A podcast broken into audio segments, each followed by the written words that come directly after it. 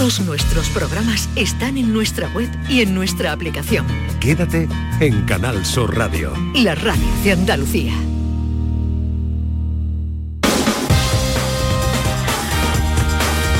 En Canal Sur Radio, gente de Andalucía, con Pepe la Rosa.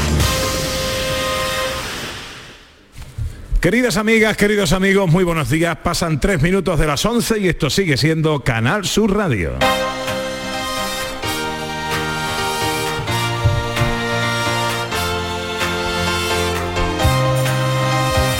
En Canal Sur Radio, gente de Andalucía, con Pepe de Rosa.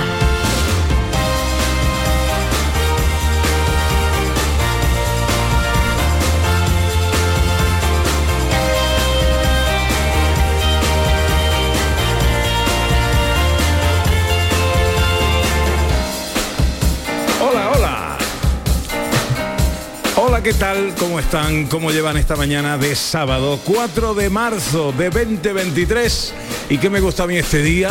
Ojalá en la compañía de sus amigos de la radio lo esté pasando bien la gente de Andalucía.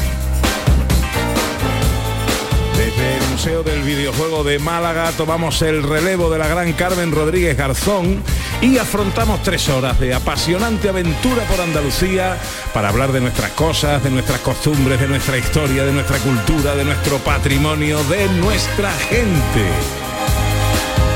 Con María Chamorro que está pendiente de todo en la producción, con Yelu Amezcua los botones, con Antonio Barroso y Manolo Ruiz en la técnica aquí en Málaga. Y con la mujer que vino a la vida para darle vida a la radio.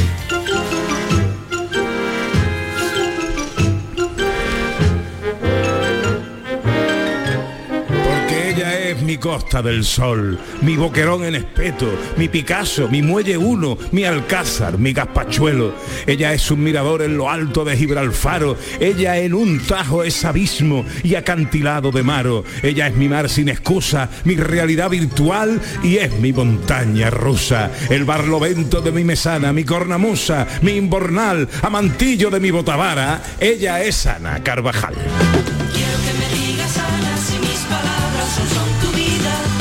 Hola, hola. Hola, hola, buenos días. Hoy te ha faltado decir que soy tu Lara Croft o algo así por el lugar en el que estamos. Es verdad, es verdad. Bueno, pero eh, No, no, eh, no, son pero tantas cosas. No lo cambio por ninguna de las palabras que me has dicho, porque, bueno, es el paisaje de Málaga, esta ciudad en la que estamos hoy, que no solamente pisarla, ya, ya es felicidad. Sí, señor. Eh, ¿Qué nos trae hoy a Málaga, Ana Bueno, pues estamos en el Museo del Videojuego. Hoy tenemos una misión bien bonita y bien importante. Estamos en este museo que, mm, bueno, aspira a ser el segundo más visitado en este paraíso de los gamers. Y vamos a hacer un recorrido por los 70 años de historia de la industria del videojuego. Un lugar, un palacio, un palacio para todos los amantes del videojuego que está plagado de realidades que vamos a intentar transmitir y llevar a todos los hogares de Andalucía. Sí, señora. Eh, vamos aquí, que se habla tanto de eh, realidad virtual, vamos a intentar eh, virtualizar a través de la radio una ruta por este museo que tiene tres plantas llenas de magia. Llenas de magia. Bueno, hemos vivido varias de las experiencias. Tú, personalmente, Sí, has sí. vivido esa montaña rusa que has nombrado. Ah, que estoy Es mareado, vamos. Impresionante y congelado. Oye, impresionante la montaña rusa de realidad Impresionante virtual. todo, la verdad. Estoy sobrecogida por el lugar. Impresionante. Intentaremos contar y transmitir parte de lo que hay aquí. Hola, querido John Julius. Buenos días. Buenos días. Tú sabes que estamos en la sala de, de The God of War, que en español es Dios de la Guerra. Ajá. Es el videojuego preferido de mi hijo. ¿Ah, sí? También a, a mi, a mi derecha es el, el Play 5. Ajá. Parezco que estoy en el dormitorio esa, de mi es tu izquierda. Eh, A lo mejor en inglés en, Eh, eh, claro. en la derecha, pero aquí en la izquierda. Pero da igual.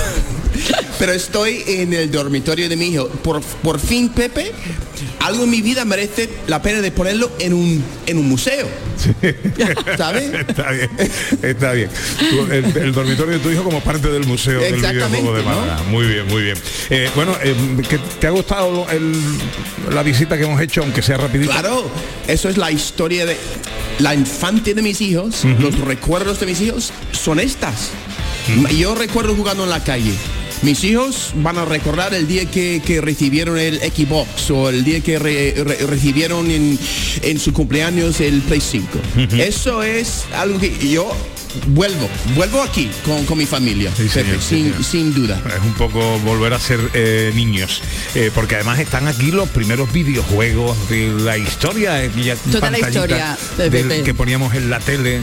Pasado, presente y futuro, 70 años de historia de esta industria que mueve muchísimo dinero y que tiene y gana aficionados por millones cada día en el mundo. Y está, como dicen, desde lo, desde lo primero hasta lo último y hasta lo por venir.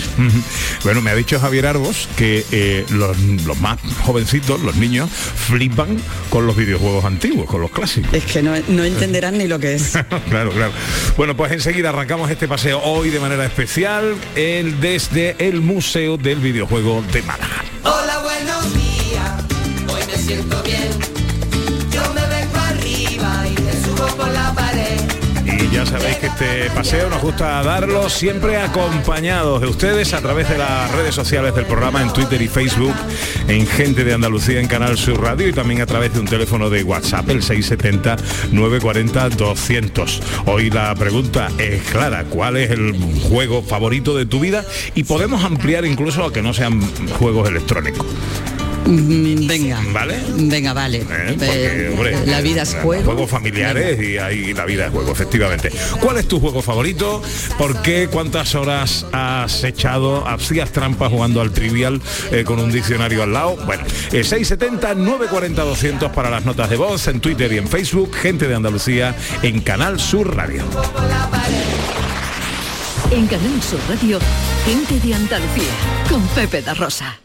La vida es como un libro y cada capítulo es una nueva oportunidad de empezar de cero y vivir algo que nunca hubieras imaginado. Sea cual sea tu próximo capítulo, lo importante es que lo hagas realidad.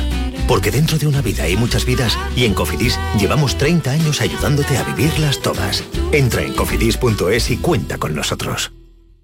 ¡Ea! Ya está ahí el niño del vecino con la pelotita. ¿Pero qué dices, Yuyu? Si ese niño es un figura, ese va a ser un crack. ¡Un crack! La que es una crack es mi mujer, que llamó a Hogar Solar, pusimos las placas solares y ahorramos tela en la factura de la luz. Vaya pelotazo, ¿no? Pelotazo le daba yo al padre del niño. Llama al 955 31 80 80. Hogar Solar, la luz que te ayuda a ahorrar. En cofidis.es puedes solicitar financiación 100% online y sin cambiar de banco. O llámanos al 900 84 12 15. Cofidis, cuenta con nosotros. Tenemos un super sábado en Canal Sur Radio. Juegan Almería Villarreal, Burgos Granada. Atlético de Madrid Sevilla Y además, los andaluces de Primera y Segunda Federación. y tenemos también el recibimiento al campeón de Copa de Baloncesto en el Carpena, Unicaja Málaga Girona. Y todo este sábado, desde las 3 de la tarde, en la gran jugada de Canal Sur Radio con Jesús Márquez. Y mañana Super Domingo. Más Andalucía, más Canal Sur. En Canal Sur Radio, gente de Andalucía, con Pepe da Rosa.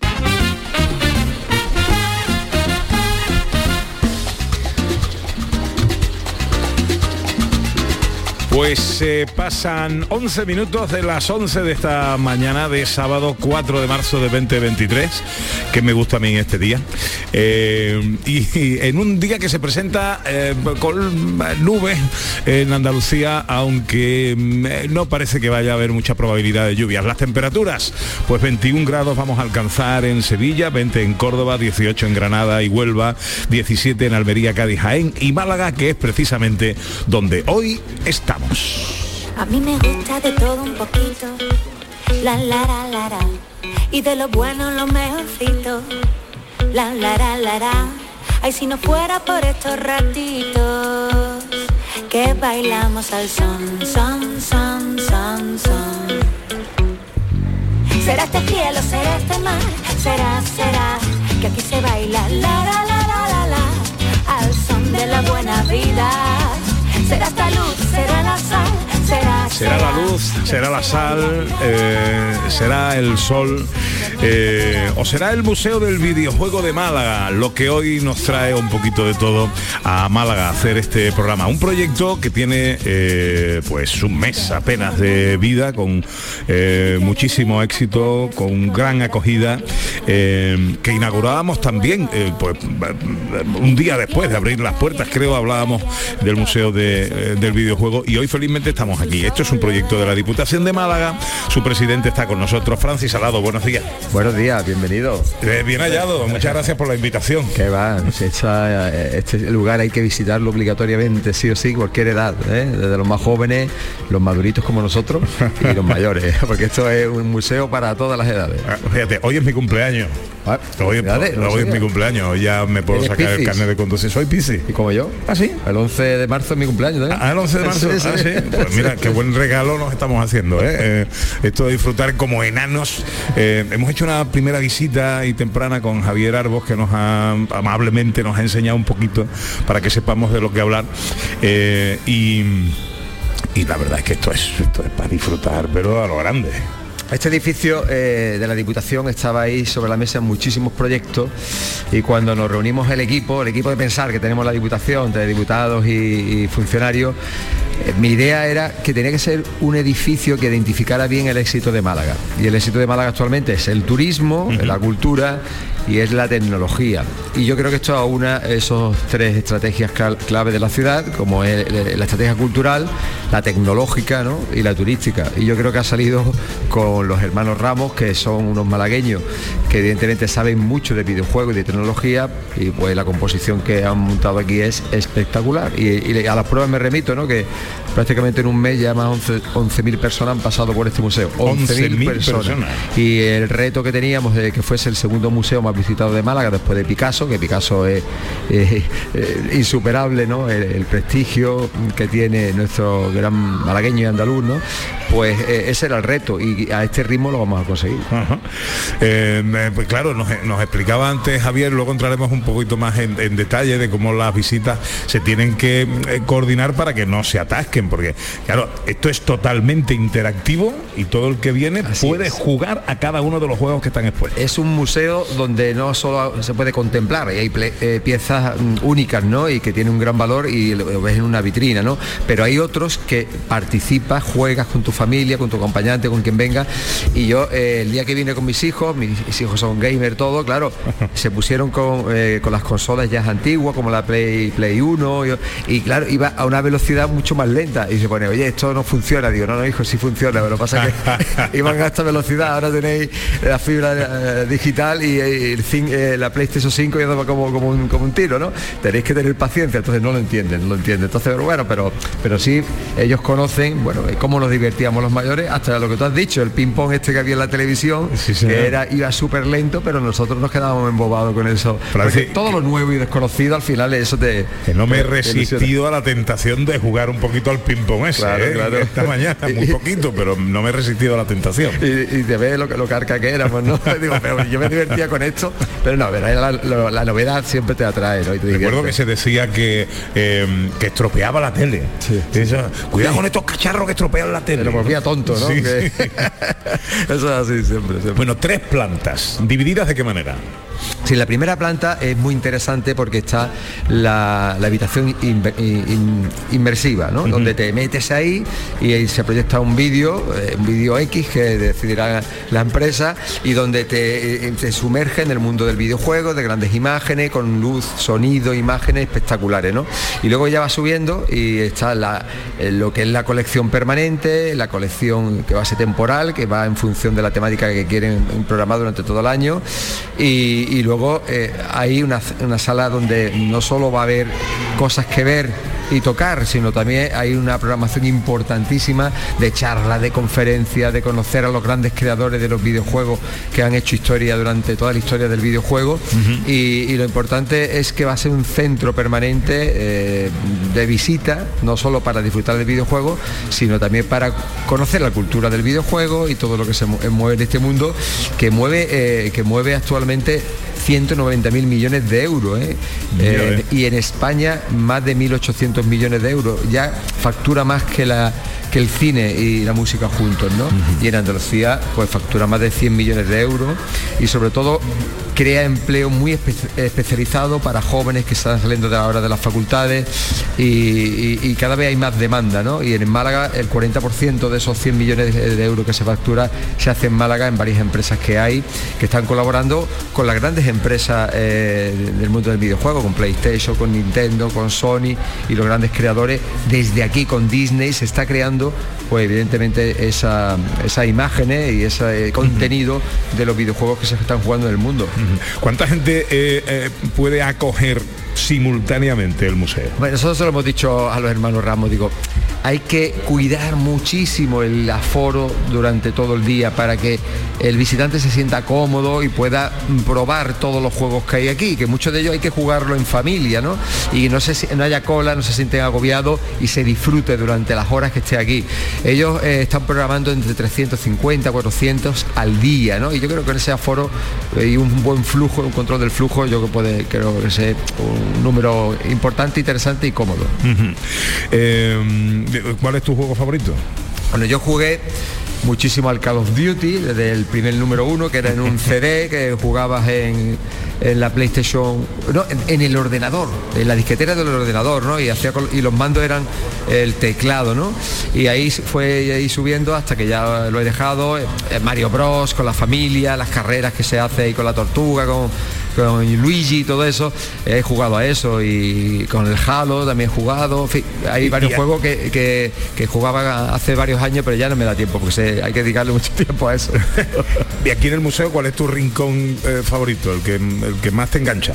Pues es, ver la realidad que tiene eh, de representación de Call of Duty. Ca- ca- Call of Duty eh, se juega en este momento mm, ahí hay un marcador de personas que están jugando en el mundo a Call of Duty y muchas veces ronda casi los 2 millones de personas están jugando en este momento al Call of Duty y ve la representación que hay de las armas de la Primera Guerra Mundial, de las más tecnológicas, eso, eh, eh, esa representación me gusta, me gusta muchísimo. Ajá. El museo se llama 8 porque es el nombre del primer videojuego, ¿no? De Así es. 1952. Eh, ¿Puede ser? Sí, es una gran máquina, no, no recuerdo la fecha, pero es una gran máquina, está ahí la representación, que es como esta habitación de grande, era enorme y prácticamente era un juego de luces o a, la- o a las tres en raya. Eh, Prácticamente era así de simple, pero lo hacía una máquina y tú tenías que ir interactuando con ella. Y, eh, y bueno, además que fue el primer orde- eh, videojuego que se hizo en el mundo, pues ese OXO al final también representa lo- las teclas del mando, ¿no? El mando, como, como Sí. sabes, según qué actividad vas a hacer, el disparo, golpeo, pues tiene un círculo, una X, un triángulo y un cuadrado. Entonces, pues yo creo que hace un juego la palabra y con la historia y luego con lo que es la representación de lo, principal de un videojuego, que es el mando. Estamos hablando con Francis Salado, que es el presidente de la Diputación de Málaga. eh, que proyectó, eh, ideó este museo, que aspira a ser el segundo más visitado en Málaga eh, y que tiene obligaciones. El museo número 40 ya de Málaga. Es que ese- la apuesta cultural de Málaga pues, eh, fue muy potente y yo creo que ha salido bien, ¿no? porque cada vez que aquellos que nos visitan no solo quieren sol y playa, ¿no? En Málaga por sol y playa es el principal atractivo que tiene. Luego quiere una oferta complementaria y la cultura ha sido, bueno, pues esa oferta que ha llenado los espacios que quiere eh, cubrir el turista después de en la playa. ¿no? Bueno, no quiero entretenerte, Francis, porque tienes eh, tareas, ¿no? Sí, hoy voy a Laurín el Grande, en otro proyecto que tenemos que se llama el Plan Viable. Pepe, el Plan Viable es un plan donde intentamos mejorar la movilidad en el interior de la provincia. Tú vas a los pueblos del interior si es fácil comunicarte y llegar a- en poco espacio de tiempo con, el vehículo, que lamentablemente es el medio más usado actualmente. El plan viable es acortar los espacios y esos caminos vecinales que conocen los que viven en los pueblos y que acortan a lo mejor media hora el trayecto entre un pueblo y otro, que muchas veces está enfrente uno de otro en una montaña, eh, en vez de por la carretera convencional, pues lo estamos habilitando para que sean seguros y que sea más fácil eh, el trasladarse de un municipio a otro. Así que hoy inauguramos una carretera de ella. Eh, hombre, eh, estamos en Málaga, en la provincia malagueña, eh, daría para mucho, muchas horas de charla y de conversación. Pero si yo te dijera que me recomendaras un sitio, un rinconcito de toda la provincia de Málaga, una visita que hacer, ¿cuál sería? Ah, Yo creo que es obligado ir a ver el Caminito del Rey. Eh, el Caminito del Rey es una experiencia única donde vas a ver un paisaje inigualable. Es yo lo comparo con una catedral. Tú cuando ves una catedral, esa inmensidad que ha hecho el hombre, pues aquí no, aquí una inmensidad que ha hecho la naturaleza, ¿eh? dada por, por- el río, por la fuerza de la naturaleza, y te da una paz, una tranquilidad, lo puedes visitar con tu familia, eh, es seguro también, aunque, aunque sea el que tenga un poquito de vértigo pues pueda sufrir un, momento, pero, pero Da es su mijita espectacular. de vértigo, El ca- Caminito del Rey es una, una visita que se ha convertido ya en un destino, eh, Pepe. Eh, Crear un destino cuesta años y años, 50, 60. La Costa del Sol para que se consolide como marca Costa del Sol más de 70 años, ¿no? Pero el Caminito del Rey se ha consolidado como marca en menos de 10 años.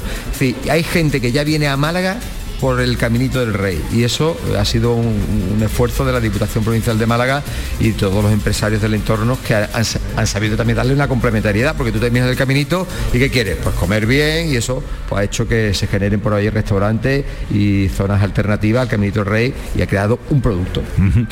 Eh, es que claro, son tantas cosas, pero no quiero que llegues tarde. Eh, el turismo de Málaga.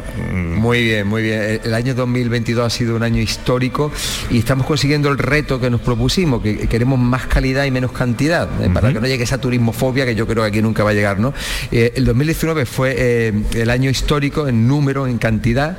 Pasamos los 13 millones y medio de, tu- de turistas. Este año hemos estado por debajo un 2%, pero hemos superado los ingresos. Es decir, viene menos gente y gasta más. Ingresamos en el 2019 algo más de 14.000 millones de euros, la industria turística, y este año hemos sobrepasado los 17.000 millones con menos turistas. Entonces, ese es el camino, ese es el camino, que venga menos gente, pero gaste y consume más, pero no consumir tantos recursos. Francis Salado, te agradezco mucho la invitación. Que no llegues tarde a tu cita, por favor, y menos por culpa nuestra, y que vaya todo muy bien, que esto sea un éxito y se consolide como ese segundo museo más Que visitado de Málaga. disfrutéis y que doy tiempo aquí de echar unas partiditas. Eh, hombre, Muy algo haremos después. Sí, muchas gracias. En la segunda planta del Museo del Videojuego de Málaga nos encontramos y Ana Carvajal ya está con su micrófono inalámbrico recorriendo cada rincón de este museo y contándonos un poquito qué vemos por aquí. Eh, Ana, ¿dónde andas? Pues mira, estoy aquí en la segunda planta, Pepe, porque esta segunda planta tiene muchísimos lugares, muchísimas salas también para conocer. Es una planta que dice que eh, son exposiciones temporales. Luego vamos a hablar del futuro de esta sala, de lo que se pretende hacer aquí. Pero en esta ocasión tengo a mi lado a Paco, porque eh, aquí ahora mismo lo que vemos es sagas legendarias. ¿Qué son las sagas, Paco? La saga, aquí tenemos una exposición temporal de varios juegos y hemos puesto algunas de las sagas más importantes que consideramos que ha influenciado el mundo de los videojuegos como Animal Crossing, Call of Duty y God of War. Estamos hablando de para todas las edades, porque Animal Crossing veo aquí que está indicada para niños a partir de tres años, que de hecho ya ha llegado algún pequeñín y cuando ha visto las figuras a tamaño real, pues se ha emocionado. Y las otras dos, evidentemente, para adultos. Efectivamente, pero vaya, aquí lo disfrutan tanto pequeños como gente mayor. Y Paco, ¿qué hacemos en esta sala? Además de conocer los personajes que están a tamaño real de todas y cada una de las sagas, de estas sagas legendarias y famosas y conocidas, ¿qué es lo que se puede hacer en esta sala? Aquí eh, todo lo que quieras. Eh, Tenemos eh, obviamente los juegos para probarlo y jugar, también hay maquetas, esculturas y puedes ver lo que quieras. Y los objetos además que se utilizan en los videojuegos, ¿no? A tamaño real, como por ejemplo el de God of War, no sé si lo he dicho bien, que están incluso todas las armas, también la de Call of Duty también están todas las armas a tamaño real y los personajes. Pero luego hay aquí una sala, esta sala que pone aquí, ¿cómo se llama? Esta sala que está de cristal, que se entra hasta oscurita, pone 8 en grande, ¿qué, es, ¿qué se hace ahí? Es una sala streaming que ahora se ha puesto muy de moda el ser streaming y le damos a la gente la oportunidad que pueda probar cómo es el ser streaming. Tenemos un ordenador, varios monitores y aquí la gente puede probar cómo se siente ser un streaming en la vida real, digamos. Bueno, ¿has visto alguna reacción así especial en esta sala cuando la gente se encuentra con sus personajes preferidos? Sí, vaya, la gente, todos los juegos hay amantes y, y reaccionan, vaya. Sobre todo los más pequeñitos, los más pequeñitos son los que más les gusta esta sala. Mira, mira, aquí va uno, amigo. Hola, am- amigo, espérate, Pepa, a ver si me cuenta. ¿Qué has venido a ver? No, no me quiere contar. no me quiere contar, pero es pequeño y está. pequeñín, muy ¿Cuántos pequeñín. años tiene? ¿Cuántos años tiene? Me lo señala con la manita. ¿Tiene cuatro añitos? ¿Cuatro años? ¿Tienes? Bueno, y está, pero con los ojos como plato, mirando a todo ¿Te gusta el museo? lo más grande. ¿Te gusta el museo? Sí. ¿Sí? ¿Qué es lo que más te gusta? Y no me lo quiere decir. Está emocionado, no me lo quiere decir. Bueno, adiós amigo. bueno, Paco, pues así, ¿no? Desde los cuatro años, incluso más pequeños, hasta eh, indefinida. Sí, de todas las edades y se lo pasan pipa, vaya, como los niños todos. Pues luego te voy a buscar en otra planta para que me sigas contando, ¿vale? Bueno, pues aquí en esta planta, Pepe, sagas legendarias, estamos rodeados. Muy bien, bueno, pues eh, vente para acá que tenemos cosas que hablar también ahora eh, y toca escuchar a los oyentes en el 670-940-200 notas de voz. Eh, ¿Cuál es tu juego favorito de toda la vida? Hola, buenos días. Cumpleaños feliz, cumpleaños feliz. Te no ti, Pepe, cumpleaños feliz. Que tengas un día precioso y disfrutándolo como estás disfrutando hoy con los jueguecitos esos tan- de con nosotros los más pequeños. Madre mía, más, más nuevo. Bueno, Pepe, que sea muy feliz, que tenga un día muy, muy bonito y nada, que lo disfruten mucho. De parte de Carmen, de, de Carmona. Un besito para todo el equipo también. Carmen, qué bonito. Carmen, lo teníamos guardado para el final, pero Carmen ya ha desvelado. Bueno, qué bonito mensaje, muchas Felicidades, gracias. Carmen. Pepito. Muchas gracias. Mira qué, qué manera tan bonita de celebrar un cumpleaños. ¿eh? Pues la verdad es que sí, la verdad es que no puede haber mejor Claro. manera de celebrar un cumpleaños. De mis amigos, de mi amigo John Julius. Claro, yo estoy algunos meses detrás. ¿Eh? En septiembre también voy a cumplir tu misma edad. Yo no Sí. voy a decirlo aquí en público. ¿La misma edad? ¿Sí? ¿Tenemos la Ya, misma edad? La misma edad. Ah, qué bien, qué bien. Ya, claro, los dos 20 hechos unos años. chavalitos, hombre. Claro. Eh. Oye, eh, por cierto, que no lo hemos dicho, eh, magnífico recibimiento, magnífico, anfitrión eh, aquí en Málaga, Rafael Llama, eh, de Guadalmedia, eh, que nos eh, recogió, nos acogió, nos llevó a un sitio. Luego tenemos que hablar del sitio donde cenamos ayer. ¿eh? Luego vamos a hablar de ese sitio Eh. que merece mucho la pena. Tiene, tiene un toque. ¿eh? Sí. Tiene... Muchas gracias, Rafael. Eh, Gracias Rafael, eres un fenómeno. Bueno, nos vamos a publicidad, unos consejitos y a la vuelta hablamos del Festival de Cine de Málaga y de su antesala cultural. En Canal Sur Radio, gente de Andalucía con Pepe da Rosa. Aquadeus, ahora más cerca de ti, procedente del manantial Sierra Nevada, un agua excepcional en sabor, de mineralización débil que nace en tu región. Aquadeus Sierra Nevada es ideal para hidratar a toda la familia y no olvides tirar tu botella al contenedor amarillo. Aquadeus, fuente de vida, ahora también en Andalucía.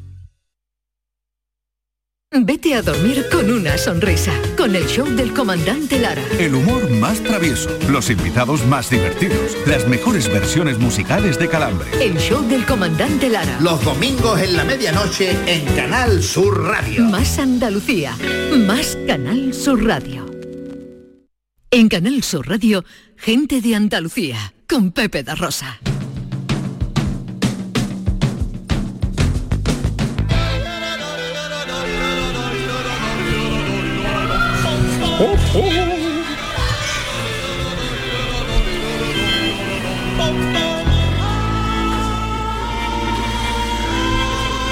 Y está con nosotros como cada sábado el hombre del pensamiento.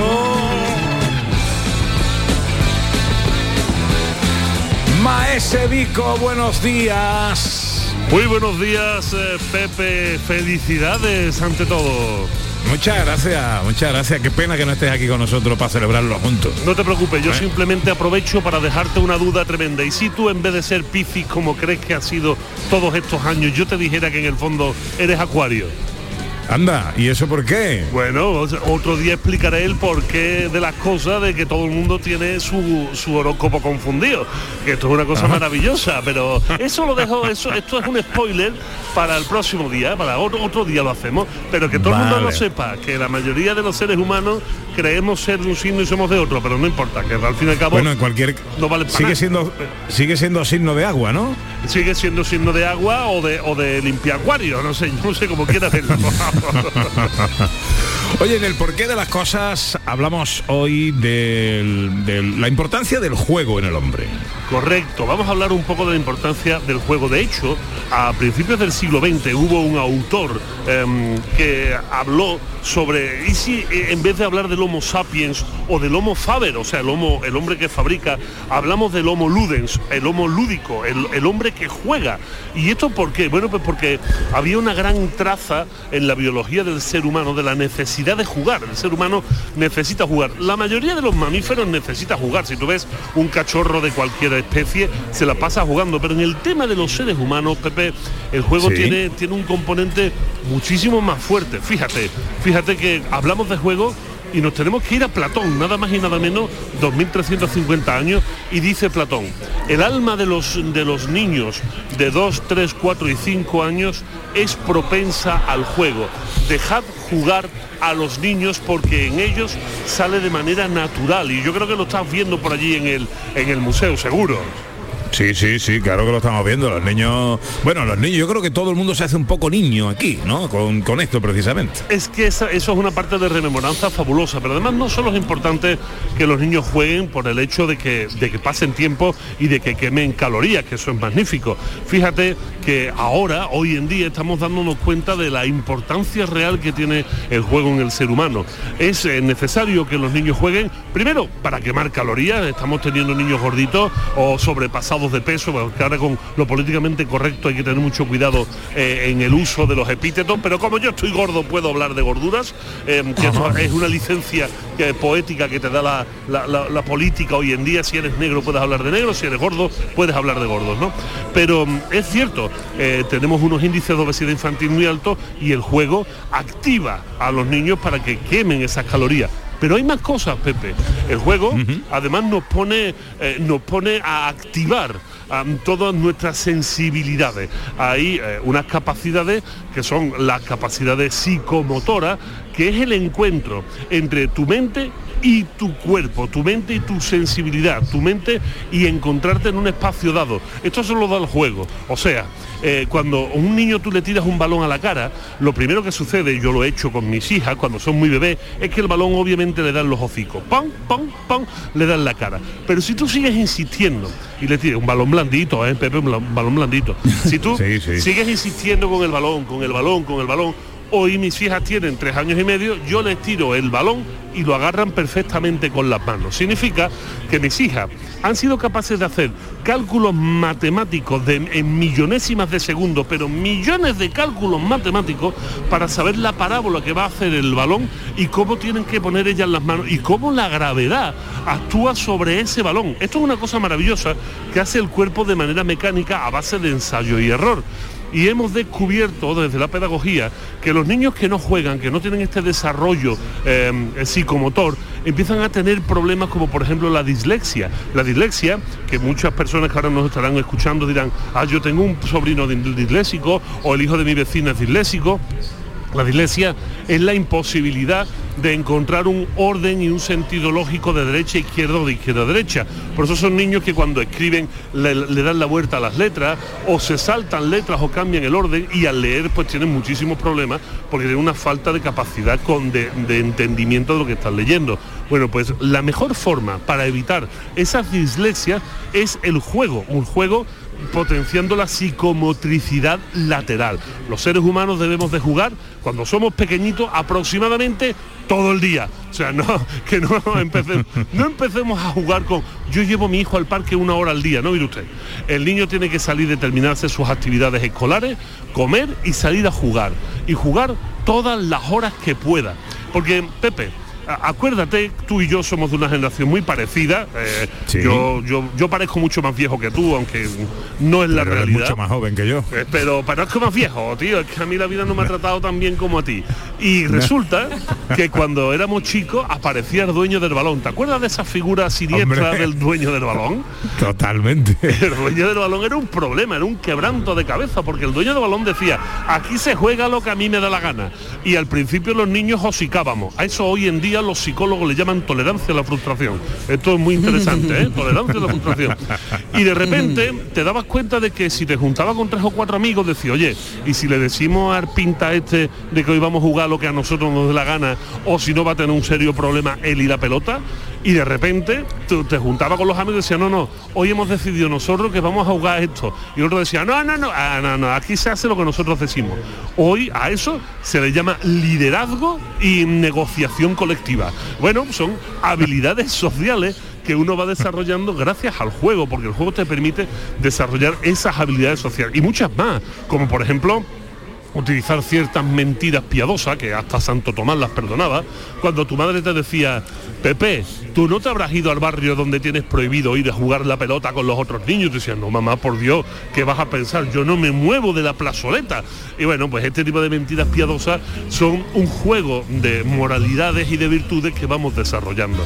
Pero aún voy más allá, Pepe, aún más, voy más allá. Y ya voy acabando. El juego además nos permite no solo eso, sino además conocer al otro conocer las realidades de los otros. O no pasaba cuando éramos chicos que cuando llovía todo el mundo se iba a casa de Pepito, porque Pepito era el único que su madre permitía que nos metiéramos en su casa cuando estaba lloviendo. O cuando hacía frío nos íbamos a casa de otro.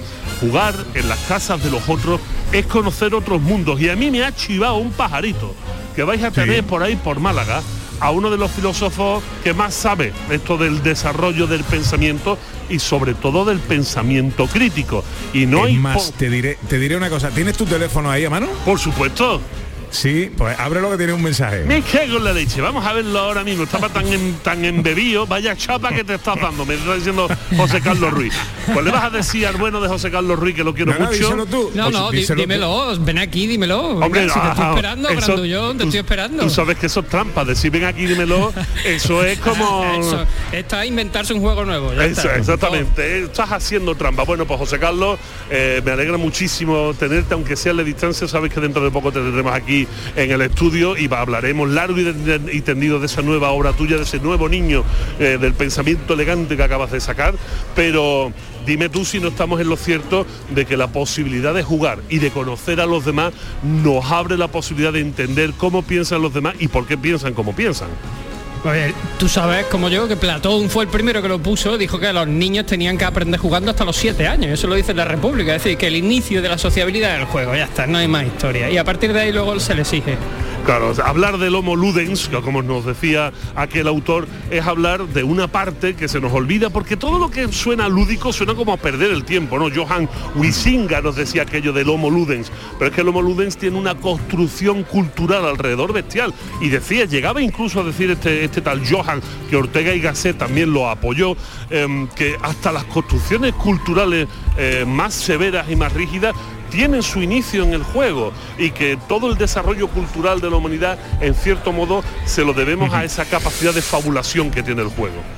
Dame un segundito, Vico. Vamos a, a saludar a José Carlos Ruiz. Eh, buenos días, bienvenido, José Carlos. Bien hallado, buenos días. Acabo de aterrizar y me he sentado, qué maravilla, joder, qué charla. Vico aquí contando sus historias, que hayáis dedicado un ratito a que alguien de la filosofía tenga voz aquí. Os felicito de corazón porque en mi tierra es algo que aprecio mucho. Eh, ¿Por qué está José Carlos con nosotros? Ana? Pues mira, porque hemos tenido la suerte de que ha venido y de que está aquí en el mismo día que nosotros y que va a formar parte de uno de los eh, de los muchos eventos que se programan en el MAF que ahora nos van a contar eh, perfectamente por su coordinadora, que es el MAF. Y hoy precisamente viene a presentar José Carlos este libro del que nos lleva hablando Vico no sé cuánto tiempo, que se llama Incompleto, es una apuesta por el pensamiento elegante y que dentro de estas actividades a las seis y media lo presenta. Eh, me gusta esto porque aboga por un pensamiento elegante como fármaco para los síntomas de la hipermodernidad. Joder, lo de fármaco, que sepáis que lo ha puesto la editorial y se ve que está triunfando. Porque, a mí no se me hubiera ocurrido llamar esto fármaco, ¿no? Porque parece que hay una especie de enfermedad, pero no. Eh, Es verdad que ab- abogo por la elegancia porque considero que hay una raíz etimológica que se desprecia mucho, que elegancia viene de ligere, que tiene que ver con elegir. Es decir, el sujeto elegante es el que sabe elegir. Entonces, pensar elegantemente es tener un criterio lo suficientemente asimilado para elegir el- la, la opción exacta en el momento adecuado. Entonces, el sujeto elegante siempre elige bien. Porque, ¿cuáles serían esos síntomas de la hipermodernidad a la Buah. que habría que aplicar esta Esa es elegancia? la pregunta, Pues nada, amiga mía. tenéis- Esa es la pregunta. Si tienes dos horas comenzamos, venga. Porque vamos, ya te digo que de síntomas hay unos pocos, pero es verdad que quizás lo, lo que más apunta a este sujeto hipermoderno este tiempo tiene mucho que ver con cuestiones como el empobrecimiento de la comunicación. Es decir, es verdad que nos comunicamos más que nunca a nivel de redes sociales, pero nos relacionamos menos que nunca o con menos intensidad en la relación. Entonces, esa parte del sujeto que se comunica mucho, pero se relaciona poco, empieza a degradar la parte humanística que tenemos. Y este sujeto hipermoderno apuesta por ese modelo comunicativo. Y luego hay un desglose que he hecho de características que si nos ponemos a hablar aquí, ya te digo que me llevaría mucho tiempo, pero la sentimentalización de la vida, la emocionalización del lenguaje. Es decir, hay una emocionalización del lenguaje tan grande que estamos reduciendo de manera conceptual el uso del léxico. Es decir, la gente tiene menos vocabulario, para que hagáis una idea, en el Quijote hay 25.000 palabras diferentes. Hoy estamos utilizando una conversación, una media de 600, 500 como mucho, como mucho. O sea, hemos empobrecido mucho el léxico y por lo tanto la comunicación se hace mucho más directa, emocional. Hay una comunicación visual a través, por ejemplo, de los emoticonos. Es decir, se está configurando un modelo comunicativo eh, preocupante a nivel conceptual, muy directo emocionalmente, pero muy preocupante en la filosofía del lenguaje. Yo creo que muchas veces también con la con- en el Twitter, cuando la gente se comunica en Twitter sin pensar mucho en las palabras que eligen, como dice, a veces pues resulta en disputas.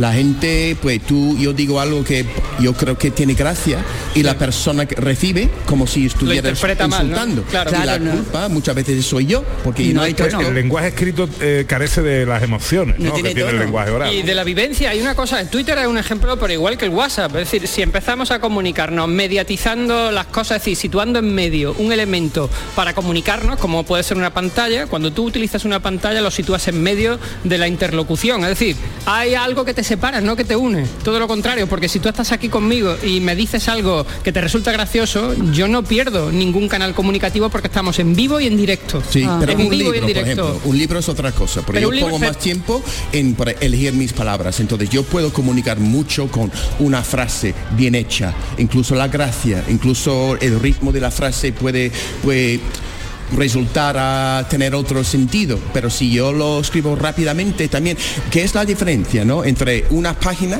una página pues de papel y también la pantalla del el ordenador, es muchas veces el trabajo que pones en elegir las palabras que pone en la pantalla o en, la, en el papel o no. Yo creo que un buen tuitero elige muy bien las palabras Sí. y elige muy bien el mensaje y lo deja muy claro para que no haya ambigüedad en el mensaje. Eso. O sea, que yo no creo que sea el tema de la pantalla o de la narrativa en un papel. Creo que tiene mucho que ver con el hecho de que comuniques a través de un medio. Pero, José Sí. Carlos, que una siempre es delicado, no como la radio, ¿eh? porque esto es maravilloso porque puedes entender el estado de ánimo. A mí Vico ahora me habla y yo con su estado de ánimo sé si está ironizando, si está de cachondeo y tal.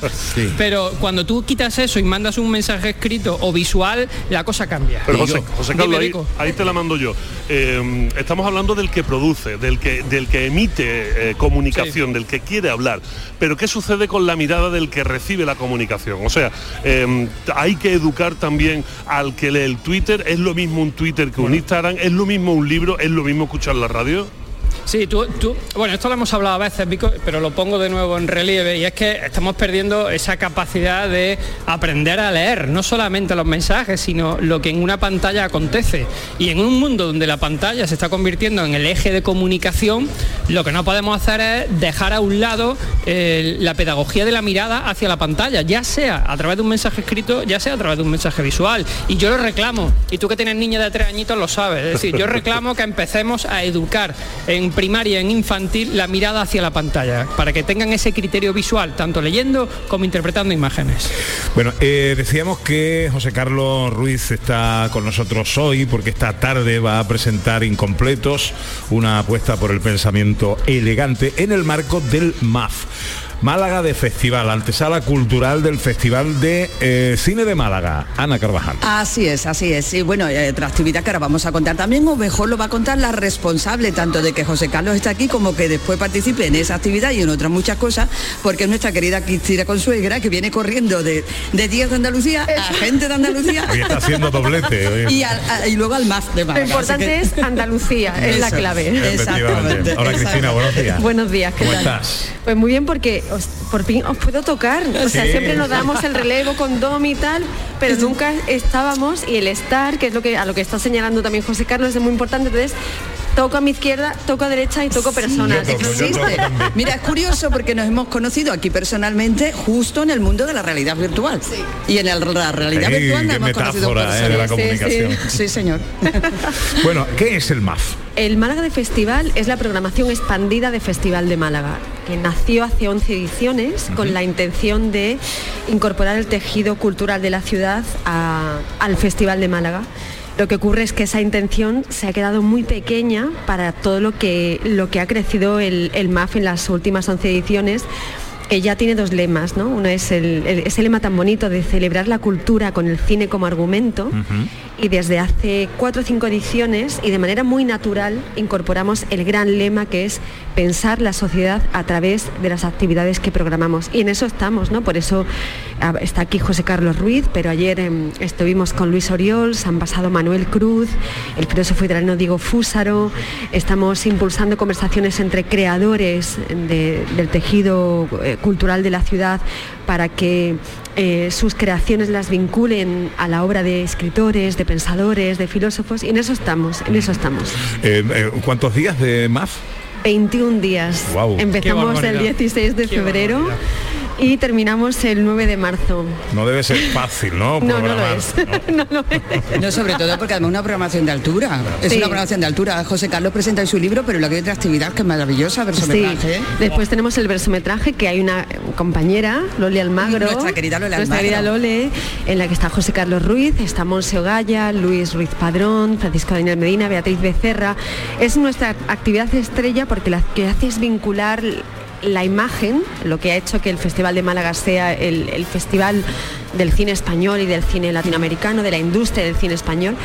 Pero también está el pensamiento, la idea, la literatura, que, que lo ponen pues todos los creadores que vienen, bueno, desde la política, la filosofía, productores. Pero Cristina, cuenta en qué consiste, porque se, se dice Sí. versometraje, pero Suena no se sabe bien. muy bien. Eh, pero sí. cuéntalo porque bueno, es se proyecta, la idea. es, es muy sencilla y es muy bonita, ¿no? Porque cada uno selecciona una, una película referencial, una escena de una película referencial que se proyecta y después sale a leer un texto vinculado a esa, a esa escena. Y es muy bonita, es, es- es nuestra actividad estrella, vamos, es, eh, es mi, mi niña, ¿no? Mi niño, es así. Y José Carlos Ruiz, ¿qué, qué participación tiene ahí? ¿Qué va a hacer ahí? Pues mira, me he elegido una escena de una película para mí fetiche muy curiosa que es El Gran Lebowski. El Gran Lebowski, supongo que mucha gente que nos escucha la habrá visto, pues es una película fetiche mía y he escogido una escena chiquitita de un minuto y pico y luego, bueno, pues contaré alguna cosa en torno a lo que se ha visto ahí. Pero me parece de una creatividad tremenda, porque primero te obliga a seleccionar y luego tienes que generar un texto relacionado con lo que va a ver el espectador. Pero ese texto es un texto que aparece en la película, un texto que tú No, no, eliges, tuyo, o un texto tuyo. que tú Yo creas. creo, es una Ah, creación tienes que propia. crear. Sí, sí, sí. Y además pretendo que sea efímero, es decir, lo voy a leer y, y ya nunca más volveré a ese texto. Qué bueno eso. Qué bueno, qué bueno. Guárdalo, guárdalo. ¿Qué le queda al MAF? Pues terminamos el 9 de marzo, que es cuando ya le damos eh, el testigo al Festival de Málaga, la 26 edición, y el 9 de marzo vamos, terminamos a lo grande, por la mañana vamos a celebrar un gran coloquio que se ha convertido casi en una mesa de análisis del guion español, eh, pasará Javier Olivares, Rafael Cobos, Diego San José, eh, que charlarán con Enrique Albero y María Jesús Ruiz Muñoz en el marco de la Facultad de Ciencias de la Comunicación. Y por la tarde cerraremos con Alice Wonder y en medio de la tarde hay un sinfín de actividades para celebrar. Llegaremos cansados pero muy entusiasmados porque está siendo una edición Madre. muy multitudinaria. Aprovecho para dar las gracias a la ciudad de Málaga porque cuando programas a veces eh, no Te- siempre tienes la duda de decir vendrá gente esto importará Má- más, que vendrá gente es esto importará. Esto ayudará a transformar la ciudad y sí sí que lo está haciendo así que aprovecho para dar las gracias a toda la ciudad por el apoyo la El poder de la cultura, pues claro que transforma y cambia. Eh, eh, y hablando de Málaga y de cosas, esta mañana cuando eh, veníamos hacia el Museo del Videojuego, desde el hotel, veíamos una cola casi interminable justo al lado de un cartel que ponía FreeCon.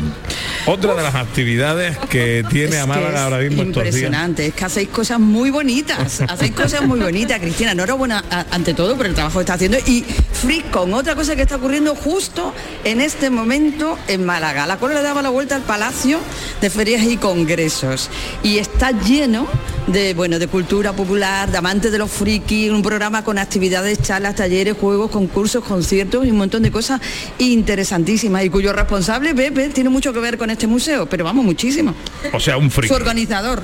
Un friki Sí. en toda regla, con, eh, eh, eti- etimológicamente lo que Así la palabra freak eh, define. Javier Ramos, impulsor y CEO del Museo del Videojuego, una de las personas que dicen que más sabe de videojuegos y además organizador de este FreakCon. Hola Javier, buenos días. Buenos días, ¿qué tal? ¿Cómo estáis? Bueno, muchas gracias por el elogio, pero bueno. Eh, eh, sí, porque eh, eh, podríamos, insisto, etimológicamente calificarte como friki. Hombre, totalmente, por supuesto. Yo tengo 43 años, pero soy un friki de los pies a la cabeza. Y bueno, y nuestra empresa es alrededor de la industria de los videojuegos y que bueno, que se considera como una industria friki. Pero bueno, tenemos una escuela, una escuela que se llama Eva Formación, donde preparamos a chicos y a chicas jóvenes pues bueno, para entrar en el mundo de la industria de los videojuegos, desde la parte de la programación, desde la parte de arte 2D, 3D, modelado, bueno, muchas actividades alrededor y toda la parte de producción. Después también tenemos nuestro gran museo y recién inaugurado, OXO, OXO Museo del Videojuego de Málaga, en pleno centro de Málaga. Eh, Y después, bueno, también la parte de eventos de edición, pues hacemos nuestro queridísimo Game Police, que es un festival de videojuegos que se hace en el, Palacio de Feria y FreeCon, donde estamos ahora mismo. Así que somos bastante frikis, sí, correcto. Bueno, pues nosotros desde tu museo, Javier, a ti, a- a- al Palacio de Congreso, cuéntanos, eh, cu- cuéntale a, a todos los andaluces, a todos los que nos están oyendo exactamente qué está ocurriendo en este momento de Friscón, donde esperáis que este año se superen las 40.000 personas asistencias del año pasado, de la última edición. O sea, este año esperáis como 45.000 personas, que se dice pronto. ¿Qué está pasando ahí? Sí, sí, sí, sí, total, vamos, estamos, vamos, ya estamos ahora mismo situ, eh, lo que habéis comentado de la escuela. Gracias a Dios ya tenemos muy muy bien gestionada la escuela y han entrado en 35 minutos, han entrado los primeros 5.000 asistentes y realmente este fin de semana pues esperamos más de 45.000 personas, que realmente estamos muy contentos con la aceptación del público, con toda la comunidad de esta cultura popular de friki alrededor de, bueno, de toda esta diversión que tenemos alrededor de todo esto y bueno, encantadísimo y aquí en el Palacio de Feria estamos in situ ahora mismo, así que muy bien, muy bien. Sí, sí, que está, cuéntanos, relátanos qué es lo que tienes delante, qué está pasando, qué está haciendo la gente, qué puede hacer el que se esté dirigiendo hasta allí. Muy bien, pues bueno, aquí realmente lo que tenemos son todo- todos los pabellones del Palacio de Feria de Málaga eh, preparados y, y- y- y tematizados y customizados pues para, para esta para esta industria, para la industria de los videojuegos, para la industria del cómic, del manga y de la serie de televisión. Eh, uno de los platos fuertes que tenemos, pues bueno, eh, un queridísimo actor, Mark Williams, eh, que es más conocido como el padre de los Grizzlies, de, de- de la gran saga de Harry Potter, que va a estar aquí con nosotros y que bueno, es uno de los gran invitados estrella. Aparte de eso, tenemos dos auditorios con eh, preparados, tanto de mil personas como de, de 600 personas, pues preparados de actividades para que también eh, nuestros jóvenes, nuestros asistentes puedan tener contacto con todos esos grandes gurús de, de esta industria. Eh, realmente esto, el- la gente que no conoce FreeCom, eh, cuando entra al Palacio de Feria de Málaga con toda su dimensión y su, expansión, pues la verdad es que alucina, alucina de ver tanta gente que, oh, bueno, hoy esta mañana por ejemplo pues cerca de 30.000 personas, 20, 25.000 personas seguro. Y, bueno, la verdad que es un producto y un festival muy interesante que lo que hace también dejar un impacto en la ciudad de Málaga bastante importante, de cerca de 6 millones de euros. Eso también es importante decirlo. Javier Ramos, eh, descansa un poco, hijo, descansa. Madre mía.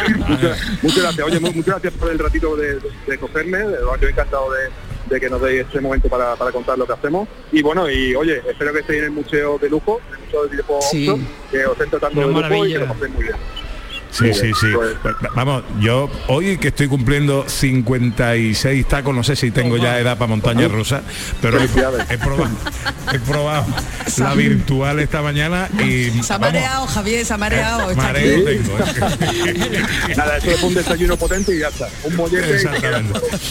Javier, un abrazo enorme, muchas gracias, hombre. Bueno, muchísimas gracias a vosotros, un abrazo. No. Adiós, amigo. Bueno, eh, eh, Cristina, ¿a qué vas ahora? Pues mira, aprovecho porque me voy al Pompidou, que tenemos un- una sesión de jazz Munash con dos poetas de Málaga, ¿Qué Pedro? Plaza. Jazz, jazz Munash. Pues el jazz más, más agitanado. Ajá. Más agitanado. Django Reinhardt, ¿no? Es Ajá. Jazz Munash. Entonces el, el cuarteto eh, Gal Club va a dialogar desde la música con dos poetas, Jorge Villalobos y Pedro J. Plaza.